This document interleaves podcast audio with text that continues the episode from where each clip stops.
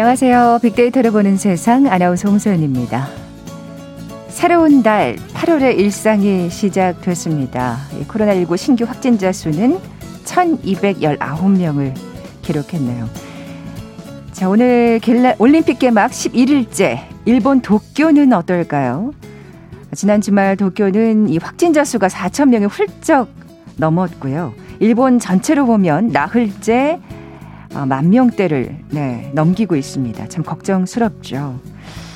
그래도 이 도쿄올림픽 우려가 참 많았습니다만 막상 이어지는 선전 소식에 우리 국민들 연일 행복한 것 같습니다. 더위에 짜증이 나다가도 짜릿한 경기 소식에 어느새 대한민국 최고 코리아 화이팅을 외치게 되고요. 이 대표 선수들 생각하면 얼마나 자랑스러운지 같은 대한민국 국민인 것에 코끝이 칭해지기까지 하죠. 우리 선수들 오늘도 최선을 다해 주시고요. 다시 한번 코리아 파이팅입니다.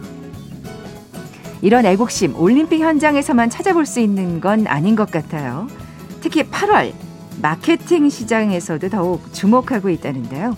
잠시 후 2021 핫트렌드 시간에 애국 마케팅에 대해 자세히 살펴볼 거고요. 자, 이어서 월드 트렌드 빅데이터로 세상을 본다 시간도 마련되어 있습니다. KBS 제1라디오 빅데이터를 보는 세상 먼저 빅퀴즈 풀고 갈까요?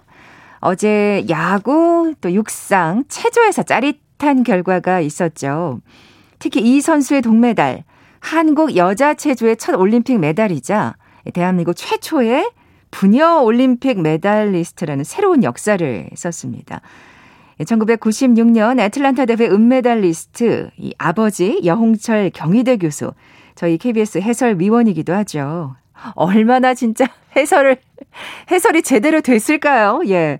중계부스에서 조마조마한 마음으로 경기를 지켜보던 여위원 딸의 동메달이 확정된 순간 환호를 했는데요. 이 선수 숫자 2와 관련이 많다고 합니다. 2002년 2월 20일 2시 15분에 태어났고요. 또 여위원은 10여 년 전 방송에서 2020년 메달리스트가 되는 걸 목표로 세워놨다고 얘기했고요. 실제로 2020 도쿄올림픽에서 당당히 동메달을 목에 걸게 됐습니다. 이 메달이 확정되는 순간 펑펑 울기도 했지만 활짝 웃는 미소가 일품인 정말 귀엽죠. 이 선수 누굴까요? 보기 드립니다. 1번 황선우 선수, 2번 우상혁 선수, 3번 여서정 선수, 4번 이정호 선수. 제가 뭐 보기 드리기도 전에 이미 많은 분들이 정답 보내주고 계세요. 자, 오늘 당첨되신 두 분께 시원한 아이스 아메리카노 커피 쿠폰 드립니다.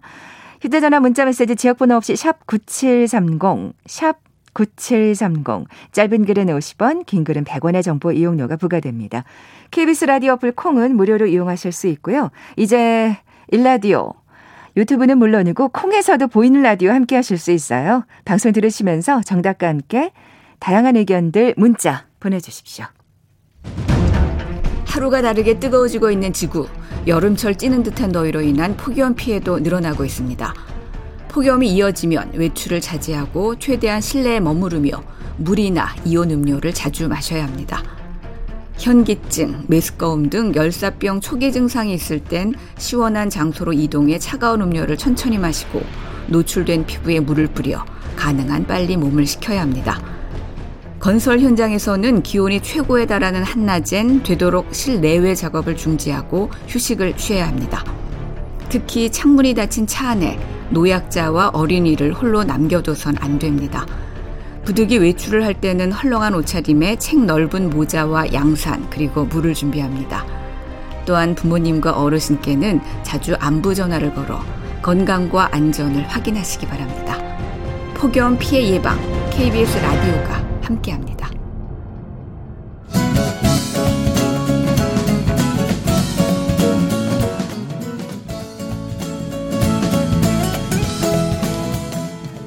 네, 빅데이터가 알려주는 2021 핫트렌드 상명대학교 소비자분석연구소 소장이신 이준영 교수 나와 계세요. 안녕하세요. 네, 안녕하세요. 네, 진짜 뭐 우리 양궁의 김재덕 선수처럼 저희도 정말 대한민국 코리아 파이팅 많이 외치는 요즘입니다. 그러니까 애국 마케팅이라고 하면은 이런 애국심에 호소하는 건가요? 네, 그렇습니다. 애국 소비 또 애국 마케팅은 결국은 나라를 사랑하는 마음에서 시작이 되는 거죠. 기본적으로 어, 해당 국적자 우리나라 국민으로서의 어떤 자긍심 같은 것들 그리고 내 나라 사람들을 또 내 나라 브랜드를 아낀다라는 그런 인식을 기반으로 한 뭐 소비자 소비 행태나 마케팅 방법 뭐 이런 것들을 이야기를 하는 겁니다. 네. 우리나라에서 그렇다면 애국 마케팅의 시초는 언제일까요? 네, 그 시초는 우리 일제 시대 1920년대까지 이제 거슬러 갔는데요. 아, 네. 예, 그때 이제 나왔던 것들이 이제 특히 조선 경제 살리기 운동 우리가 많이 들어보셨을 텐데 물산 장려 운동이라고요. 네, 우리 국사 시간에 정말 많이 네. 예, 배웠죠. 그렇습니다. 예. 그때 이제 광목 같은 거, 옷감 같은 거 팔았는데 그 당시에 이제 게재되었던 광고 문구를 보면 어, 이렇게 써 있어요. 어, 우리가 만든 것 우리가 쓰자. 조선 사람 조선 광목 우리 손으로 만든 광목 뭐 이렇게 되어 어. 있거든요. 어. 그래서 이제 그 당시 이제 국내 시장을 보면 중국에서 이제 들어오는 뭐 영국 제품이나 또 일본에서 들어오는 이런 공산품들이 주로 이제 시장을 잠식을 하고 음. 있었습니다. 뭐 조선인들이 그, 그 당시 조선인들이 설립한 기업에서 만든 제품이 있었지만 이 제품들이 이제 가격이나 품질 면에서 모두 많이 뒤처지고 있던 상황이었거든요. 그래서 이렇게 사람들한테 호소할 수 있는 거는 결국은 애국심, 나라 사랑하는 그런 마음을 또 활용해서 이제 국산품 애용 이런 음. 운동을 벌였던 겁니다. 갑자기 저 80년대 그 생각이 나는데 그때 저는 지금 딱 떠오른 게 그러니까 사실 일본 제품들을 굉장히 그때 선호를 했었어요. 예, 뭐 가전 제품도 그렇고 특히 저기 보온밥통. 일본 거그 하나 뭐 일본에서 여행 갔다 오면 꼭 하나들씩들 사갖고 오시고 막 그랬었거든요. 저도 그 도시락 밥통 그 일본 게 좋다고 막 그때 그랬었던 기억이 나는데 그때 그래도 우리나라 국산품을 애용하자. 그때도 사실은 그런 어떤 운동 같은 게 있었던 걸로 기억을 합니다. 그렇죠. 예, 예. 국산품 예. 담배 뭐 사용하자라든가 또 아, 그러네요. 담배도 그랬었네요, 진짜. 예, 또 외환 위기, 어. IMF 외환 위기 당시에도 이런 애국 마케팅이나 애국 소비 운동이 많이 벌어졌었죠. 아, 그러니까 우리가 지금 의식하지 못하고 있지만 그 애국 마케팅이 상당히 많았던 것 같습니다. 이렇게 하나하나 되짚어 보니까. 그렇습니다. 예, 사례들을 좀 살펴볼까요? 예. 네, 외국 브랜드에도 이런 사례들이 있는데 우리나라에도 들어와 있는 그 스웨덴의 가구 브랜드 이케땡이라는 브랜드도 애국심 마케팅으로 유명합니다. 아, 그래요? 예, 특히 이제 그 브랜드의 로고를 보면 좀 특이하게 스웨덴의 국기 색깔을 예, 본 따서 만들었죠. 노란색이랑 파란색. 아, 맞습니다. 네네. 네, 이 로고를 디자인해서 뭐 로고뿐만이 아니라 매장 디자인에도 이 두 가지 색깔이 이제 주로 사용이 되는 거고요. 보통 이제 스웨덴을 상징하는 이 색깔, 색상 조합 자체가 또 흔하지 않은 그 조합이거든요. 그래서 이런 스웨덴의 국가 정체성이 확연하게 드러나는 어떤 기업으로 음. 어, 자리 잡고 있고요. 이런 애국 마케팅 같은 경우는 예, 브랜드 이미지를 상승하는 그런 효과와 더불어서 또 화제성이라는 이 두 마리 토끼도 잡을 수 있는 또 효과로서 많은 브랜드들에서 예, 각광을 받고 있습니다. 우리나라에서도 참 이 브랜드 좋아하시는 분들 많은데 아 이게 또 애국심 마케팅으로 또 시작이 됐다 그러니까 또 흥미롭네요. 뭐 요즘 올림픽을 하니까 더 애국심이라는 게 막 불끈불끈 솟기도 하고요. 이게 시기도 이 타이밍이라는 것도 굉장히 중요할 것 같아요. 그렇습니다. 음. 특히 우리나라 같은 경우는 대표적으로 3.1절 광복절을 맞아서 애국 마케팅을 많이 음, 하게 합니다. 그래서 이제 뭐 3.1절을 맞이해서 보면요. 뭐 한 커피 브랜드는 무궁화 디자인, 머그잔, 텀블러 뭐 이런 것들을 또 만들기도 하고 이 제품이 판매된 그 수익금의 일부를 독립문화, 우리나라 대한민국 독립문화유산 보호나 또는 독립유공자 자손 장학기금으로 후원을 하는 또 이런 데 캠페인으로 쓰기도 하고요. 그리고 이제 또 광복절을 앞두고도 많은 유통업계에서도 그 광복절의 의미를 되새길 수 있는 한정판 제품 같은 것들을 또 많이 내놓기도 합니다. 음. 뭐 예를 들어 8.15 마카롱 또는 김자진 장군 티셔츠라든가요. 그리고 또 때때로 이어지는 일본의 독도 망원 있잖아요. 이때마다도 이제 어, 소비자들이 독, 일본 제품 불매 운동을 벌이기도 하는데 또 편의점 브랜드에서도 이런 독도를 테마로 해서 뭐 독도 사랑 주먹밥이나 뭐 샌드위치, 뭐 훈제란 이런 것까지도 이제 예, 출시를 하는 모습을 볼 수 있습니다. 이런 것들은 사실은 그 신념에 따라서 소신 있는 소비를 하게 되는 우리가 meaning out이라고 하는데 이런 meaning out 트렌드에 예, 부합하는 또 이런 현상이라고 볼 수가 있는 거고요.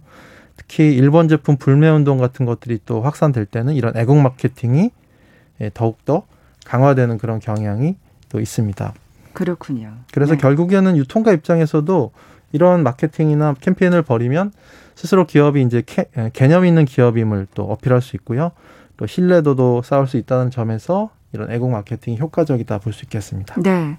뭐 아까 그 스웨덴 가구 브랜드 얘기도 하셨고 지금 일본 제품 불매 운동 얘기도 하셨지만 시작은 이래도 결국에는 품질이 좋아야 이게 또 오래 갈 수 있지 않은가 또 이런 여러 가지 사례를 보면서 또 문득 그런 생각을 하게 되는데 어, 현재 이런 애국 소비 트렌드가 가장 강하게 나타나는 나라라고 하면은 어디가 있을까요? 예, 현재 이제 국제적으로 보면은 중국에서 이런 트렌드가 굉장히 강하게 나타납니다. 요즘 워낙 사상적으로 좀.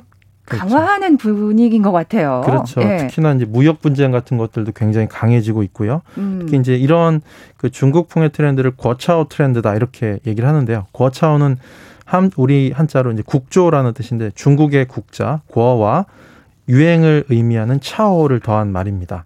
그래서 중국 제품을 쓰자는 운동 그런 애국 마케팅이 요즘에 중국에서 굉장히 강하게 나타나고 있거든요.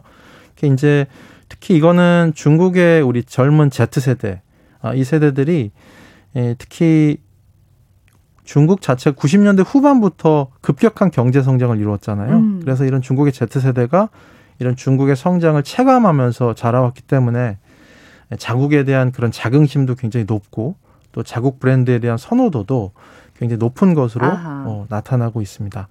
그리고 이제 또한 소비력 같은 것들도 굉장히 좀 높게 나타나고 있고 또 자존감 자존감 같은 것들도 굉장히 높아서 특히 made in China에 대한 거부감도 없습니다.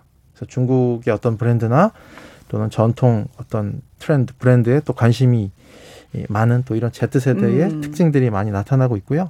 특히 이제 과거에는 국, 중국 국내에서도 중국산 제품은 싸지만 품질이 떨어진다라는 그런 맞아요. 네, 인식이 컸었죠. 근데 아직까지도 사실 다른 나라들이 그렇게 생각하고 있거든요. 네. 그런데 근데 이제 중국 Z 세대들은 다르군요. 그렇죠. 어. 이제 이런 것들이 많이 좀 좋아지고 있거든요.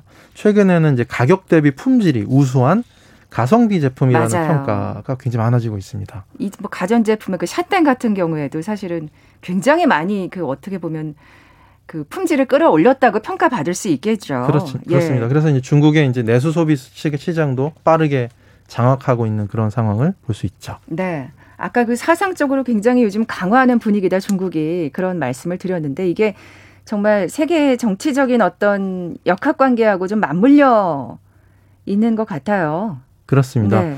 특히 이제 미국을 비롯한 국제사회가 중국 내의 그런 인권 침해 문제라든가 또는 동북 공정 문제 아, 같은 이건 뭐 있죠. 저희하고도 관련이 있죠. 네, 이런 네. 것들은 이제 문제 삼으면서 계속해서 견제와 압력을 가하고 있는데요.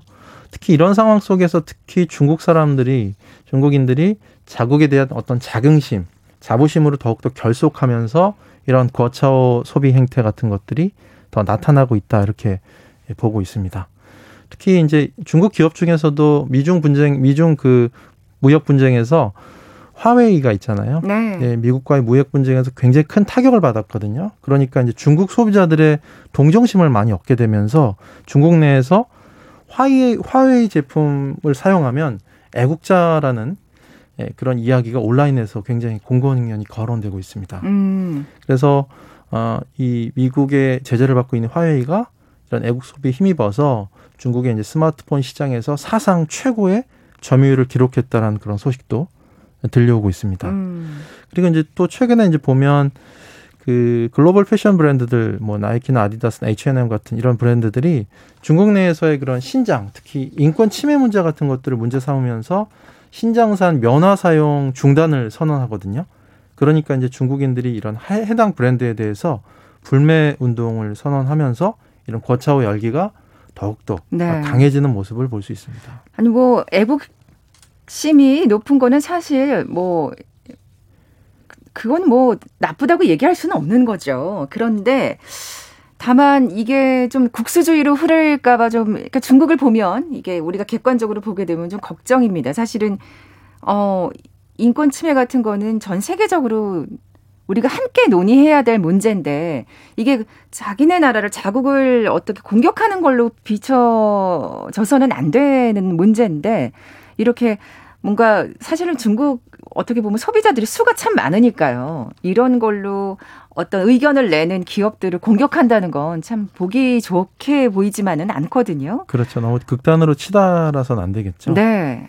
앞으로 그런 또 소비 트렌드가 지속되겠죠. 네, 뭐 최근에 이제 이런 뭐 중국의 애국 마케팅 같은 것들이 굉장히 다양한 분야에서 나타나고 있거든요.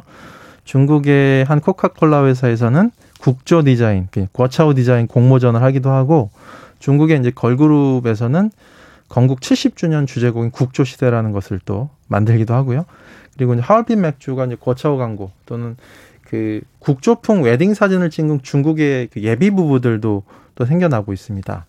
그리고 중국의 한 스포츠 브랜드에서는 그 중국인들이 선호하는 빨간색 같은 것들을 되게 많이 사용하면서 또 복고풍이 느껴지는 그런 번체자 한자를 적용해서 중국의 전통 문화를 구현하는 이런 모습들을 볼 수 있고요. 진짜 빨간색 좋아해요, 정말. 예. 그리고 이제 CCTV의 그 유명 앵커하고 유명 왕홍 리자치라는 사람이 특히 애국 마케팅을 실시했거든요. 타오바오나 웨이보 같은 데서 두 시간 동안 방송을 했는데 1억 명 이상 시청을 합니다.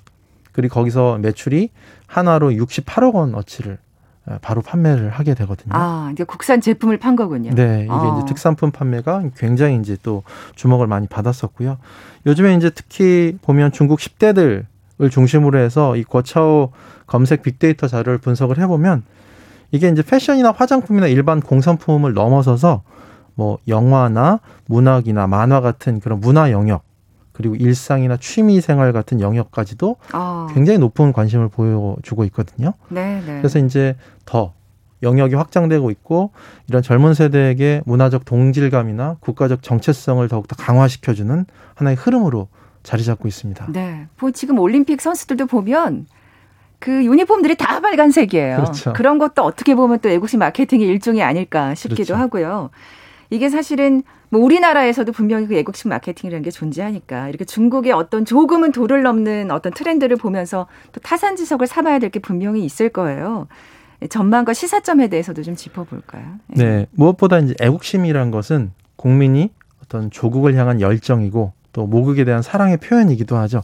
사실은 근원적이라는 동기라는 측면에서 앞으로도 우리가 좀 주목해야 될 그런 메가 트렌드 키워드라고 할 수가 음, 있는 것이고요. 사실 정말 끝없는 거죠. 그렇죠. 예, 에고시 마케팅은 끊임없이 변형되면서 분명히 계속 나올 트렌드일 겁니다. 그렇습니다. 예. 특히나 이제 우리나라 같은 경우는 일본이나 중국 같은 이런 주변국과의 미묘한 그런 국제 외교 관계가 있거든요. 이런 기류 변화가 끊임없이 일어나고 있어서 이 애국심은 소비 영역에서도 어, 매우 중요한 주제가 될 것으로 어, 전망을 합니다. 예. 그리고 또 하나는 아까도 말씀하신 것 같이 이런 애국 마케팅이나 애국 소비가 정도를 지나쳐서는 안 되겠죠. 이건 학계에서는 어, 이런 것들을 쇼비니즘이라는 용어를 쓰기도 하는데 그러니까 무조건적이 무조건적이고 폐쇄적인 국수주의나 민족주의 같은 것들을 일컫는 말이거든요. 네. 이 자국에 대한 우리 그 나라에 대한 애국, 애족, 애양심 같은 것들이 특히 전체주의로까지 이제 확대될 위험성을 경계해야 된다는 어, 이야기입니다. 그래서 어, 결국에는 특히 우리나라 주변국에서 이런 일들이 발생할 수 있는 위험성이 좀 항상 있잖아요.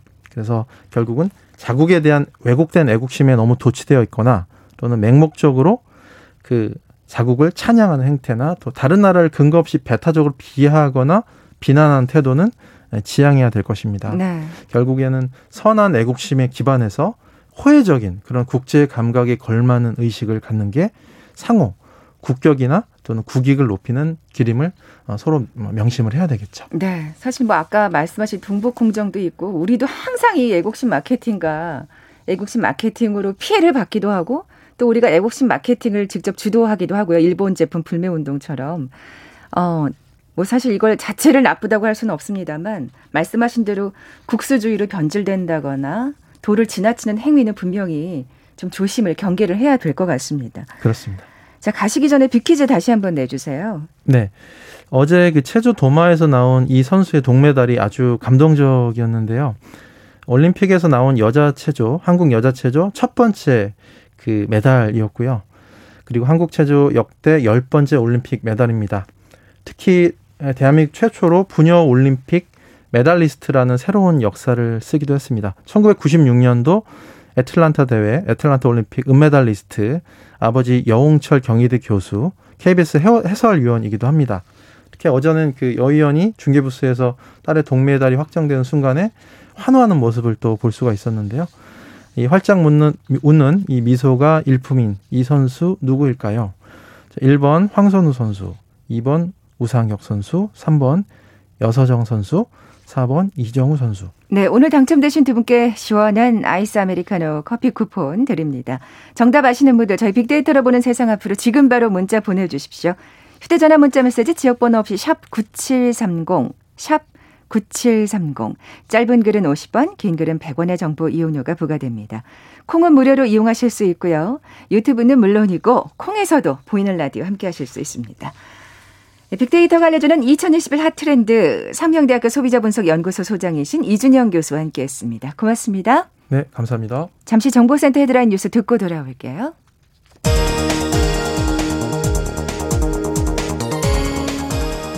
문재인 대통령은 도쿄올림픽 여자 기계체조 도마에서 동메달을 획득한 여서정 선수에게 축전을 보내 우리 여자 체조 사상 최초의 올림픽 메달 쾌거라며 축하했습니다.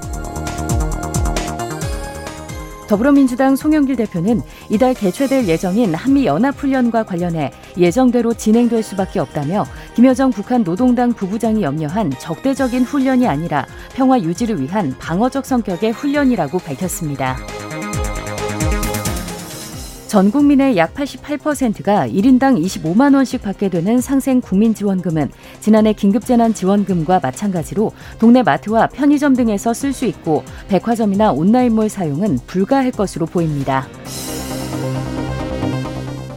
지난달 서울 아파트 거래가 지난해 같은 달 대비 60% 넘게 줄어든 것으로 나타났습니다. 수도권 3기 신도시 등 사전 청약 영향으로 민간 건설사들이 지난달 분양을 미루면서 이달 3만 가구에 가까운 물량이 민간 분양 시장에 나올 예정입니다.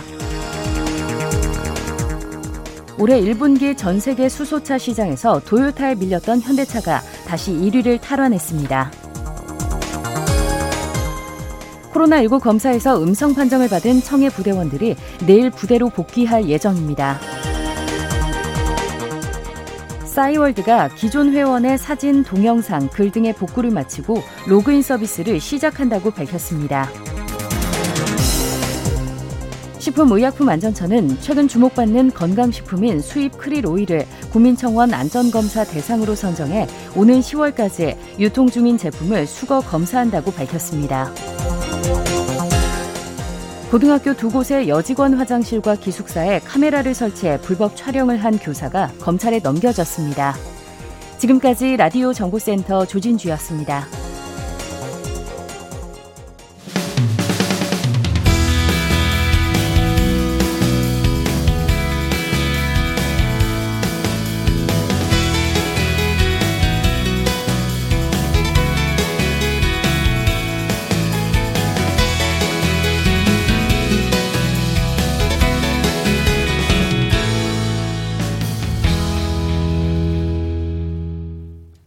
지구촌 화제 이슈를 빅데이터로 분석해보는 시간이죠. 월드 트렌드 빅데이터로 세상을 본다.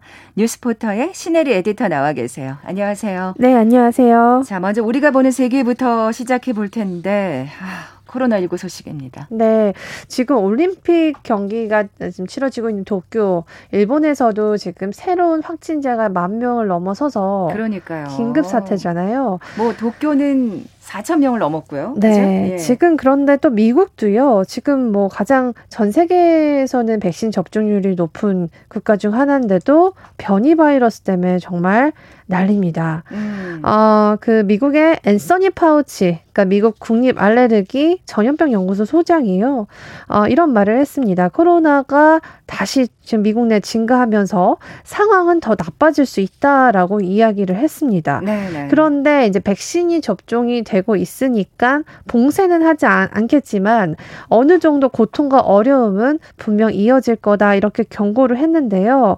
그러면서 백신을 제발 좀 맞아달라 달라 이렇게 음. 얘기하고 있어요. 워낙 그 백신을 거부하는 사람들이 많잖아요. 미국 같은 맞습니다. 경우에는 뭐 유럽도 마찬가지지만. 네. 네. 백신을 잘 맞는 주는 지금 뭐그 안에서 70% 이상이 백신을 맞았는데 또 그렇지 않은 주들, 그러니까 특, 특히 이제 보수당 쪽 네. 그쪽 텃밭은 지금 접종률이 뭐 절반도 안 된다고 하니까요. 음, 음. 이 미국에서는 그 주에 정말 백신을 맞히기 위한 정말 노력을 계속하고 있고요. 네. 지금 미국 내에서는 백신 접종을 마친 사람들도 다시 마스크를 착용하라라고 이야기하고 있습니다. 음. 그 얼마 전에 뉴스를 보면 뭐 영국과 미국은 이제 마스크 벗고 자유롭다 막 이런 기사들이 나왔는데 지금 실제적으로 보면 또 다시 마스크를 써야 하는 상황인데 이 변이 바이러스 확산이 굉장히 무섭고요. 이 백신 접종을 맞더라도 변이 바이러스에 걸릴, 걸릴 수 있는 확률이 높다고 지금 알려져 있기 때문입니다. 돌파 감염이 있다는 말씀이시죠? 네. 예, 예.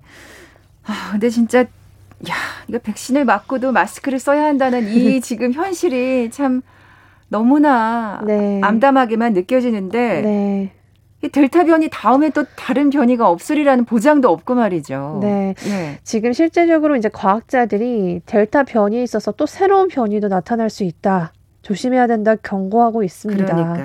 그래서 음. 일단 백신을 접종하라는 거고요. 네. 접종하지 네. 않으면 이 델타 변이보다 더 강력한 변이가 출현할 텐데 그때 되면 정말 이 어, 위험해질 수도 있다는 겁니다. 음. 지금 이제 바, 어, 백신 관련해서 여러 가지 이야기가 나오고 있는데 그래도 백신 접종을 맞은 사람은 이 변이 바이러스에 어, 걸릴 확률은 있지만 그래도 중증으로 가지는 않을 거다는 그러니까요. 얘기가 있잖아요. 예, 예. 그래서 일단 백신 맞는 것은 굉장히 굉장히 중요하고요. 지금 미국뿐 아니라 중국도요. 델타 변이스가 델타 변, 변이 바이러스가 산발적으로 확산이 되고 있습니다. 음, 더더군다나 이 중국산 백신 같은 경우에는 예방률이 그렇게 네. 높지 않다는 또 얘기가 있어가지고 네 맞습니다. 그리고 워낙 것 같은데 인구도 많고요, 아, 예, 땅덩어리도 예. 넓어서 이 백신 접종이 과연 어떻게 되고 있는지는 사실 공식적으로 뭐 밝혀진 게 없기 때문에 뭐 공산 국가다 보니까 네 예상만 예. 하고 있는데요. 중국은 이 통제식 방역이 코로나19를 막는 유일한 방법이라고 판단을 계속 하고 있습니다. 공산 국가니까 또 이것도 가능한 일이죠. 네, 그래서 예. 이번에 난징에서 930만 시민을 대상으로 외부 이동을 사실 제한을 했습니다. 쉽지 않죠. 우리나라는 지금 야, 거리두기를 어, 네. 지금 4단계로 한 것만 해도 지금 굉장히 답답함을 느끼고 있는데 아예 외부 이동을 못하게 한다는 겁니다. 근데 지금 뭐 난징시에서 아, 지금 확진자가 어제만 해도 변이 바이러스 확진자만 30명 이상 나왔다라는 또 소식이 있고요. 그래서 이렇게 또 전수 검사를 하고 있는 거군요. 네, 그래서 어. 지금 난징 같은 경우는 이 항공기 운항을 오는 11일까지 모두 취소하기로 했습니다. 네. 네, 그러면서 지금 이 바이러스뿐만 아니라요. 사실 지금 중국은 폭우 때문에 굉장히 어려운 상황이에요. 그랬었죠. 네, 지하철 침수 피해가 지금 있고요. 이 사망자도 폭우 때문에 10명 넘게 발생을 했기 때문에 지금 중국은 사실 굉장히 어려운 상황이거든요. 이런 상황에서 이 산발적 감염이 계속 되면 아마도 중국 당국은 조만간 더 강력한 이동 자제 조치를 내리지 않을 걸, 아, 내릴 것이라는 관측이 또 나오고 있고 이게 왜 중요하냐면 중국에 워낙 공장이 많지 않습니까? 네. 그렇기 때문에 이게 생산 공장에 영향을 미칠 수도 있고요. 그렇게 되면 전세 경제에도 영향을 아하. 받을 수 있습니다. 그렇군요. 네. 아, 참. 근데 사실 이렇게 통제를 한다는 게 능사는 아니잖아요. 네, 맞습니다. 장기적인 해결책은 될 수 없고요. 사실 네. 뭐 민주국가에서는 사실 완전한 또 통제라는 게 또 불가능하기 때문에 네. 이럴 때 사실 부스터샷을 음. 선진국에서 맞는다는 얘기를 들으면 좀 답답해요. 맞아요. 그러니까 그러니까 이런 거는 음. 지금 굉장히 백신이 부족한 어떤 아프리카라든지 후진국 음. 이런 나라에 나눠줘야 되는 게 아닌가. 그래야 뭔가 새로운 변이 바이러스가 나오는 걸 좀 막을 수 있지 않을까 이런 생각도 들고요. 맞습니다. 네. 지금 전 세계 인구 중에 사실상 14.2%만 백신 접종을 완료했습니다. 음. 뭐 미국이나 유럽권에서는 굉장히 많은 사람들이 맞았지만 단한 번도 맞지 못한 사람이 거의 70% 넘어간다는 거거든요. 결국 그런 데서 또 새로운 변이 바이러스가 나오는 거 아니겠습니까? 네. 그렇기 네. 때문에 조 바이든 미국 대통령도 지금 전 세계 백신 접종 속도를 높, 이제 높이기 위해서 이 백신의 해외 지원하겠다고 약속은 했습니다만 아까 전에 말씀드렸듯이 자국 내 부스터샷을 지금 하느냐 마느냐의 기로에 서 있기 때문에 음. 이와 관련한 논란은 좀 지속될 것 같고요. 하지만 WTO, 뭐 WHO 같은 국제 기구에서는 계속 백신 지원을 하라고 목소리를 높이고 있기 때문에 네. 아마도 이거를 그냥 무시할 수는 없을 겁니다. 네. 사실 뭐 부스터샷을 얘기하기 전에 네. 그 2차 접종까지라도 좀 제대로 예. 그 권장을 하도록 네. 그 노력하는 게 오히려 더 낫지 않을까 하는 생각이 네. 들어요. 네. 그래서 지금 네. 일각에서는 또 변이 바이러스에 대한 새로운 백신을 개발해야 되지 않느냐라고 하는데 아. 지금 있는 백신도 다 접종이 안 되고 있기 때문에 그러니까요. 물론 변이 바이러스에 대한 그 백신 개발을 하는 거는 얼마 걸리진 않는다고 합니다. 몇 달이면 만들 수는 있지만 과연 그걸 또 유통하고 전 세계에 이걸 또 백신 접종하는 게 일이겠죠. 음. 우선 지금 있는 백신부터 제대로 전 세계가 좀 골고루 맞는 어, 그런 상황이 되기를 좀 바라봅니다. 네. 자, 세계가 보는 우리로 넘어가 볼까요? 네. 어, 어제 오늘 계속 이야기가 나오고 있는 굉장히 중요한 뉴스인데요. 어, 외신에서 4일 전에 남북이 정상회담 개최를 논의 중이다라는 보도를 했습니다. 이 청와대가 부인했잖아요. 네, 청와대는 부인은 했습니다. 네, 이거는 이제 제 개인적인 생각이긴 하지만요. 청와대 입장에선 사실상 논의를 하고 있더라도 지금 상황에서는 부인을 할 수밖에 없을 것 같습니다. 어, 결정되기 전까지는. 네, 보통 예. 어, 거의 다 지금까지 해온 것들 보면 정말 결정되기 전까지는 입을 열지 않았었거든요. 원래 사실, 사실 외교 문제라는 게 그렇죠. 네. 예. 그리고 사실 북한에 대한 배려일 수도 있고요. 그래서 지금 사실은 아, 청와대에서는 공식적으로 반박은 했지만 여전히 외신에서는 에, 지금 남북이 정상회담 개 개최를 논의하고 있을 것이다. 이렇게 아, 이야기를 하고 있습니다. 좀 더 지켜봐야 되겠네요. 네. 예. 지금 이렇게 왜 북한이 어, 굉장히 강경하다 갑자기 이렇게 우리나라에게 다시 또 대화를 하겠다는 스탠스로 나왔잖아요. 이를 들고 지금 북한의 경제 상황이 최악이기 때문에 음. 아마 이 마음이 변하지 않았을까라고 이야기를 하는데요. 그렇겠죠. 실제로 블룸버그 등 지금 외신에서는요. 지금 북한의 경제 상황이 거의 20년 만에 최악의 상황이다. 그러니까 지난해 북한 경제가요, 4.5% 역성장했습니다. 아. 이게 이제 23년 만에 최악의 결과인데요.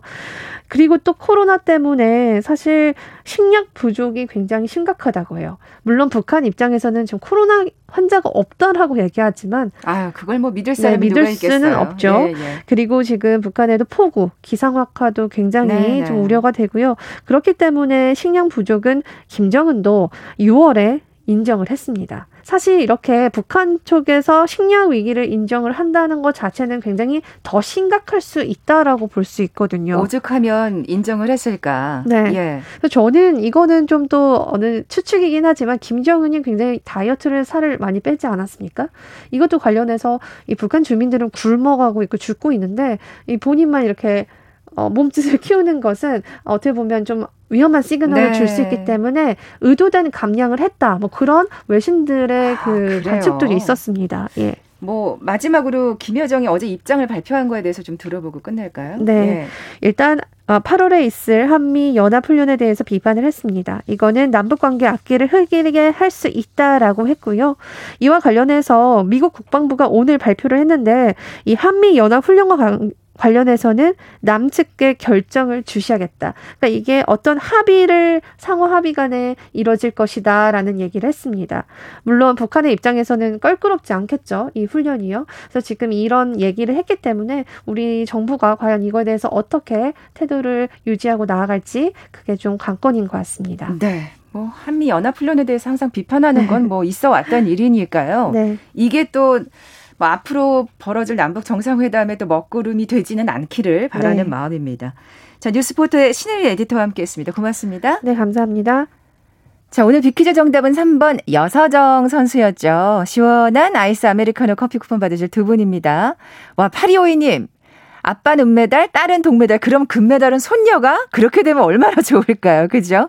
그리고 5705님, 대한민국 선수가 나오면 얼마나 마음이 콩닥콩닥 뛰는지 파이팅입니다 하셨어요.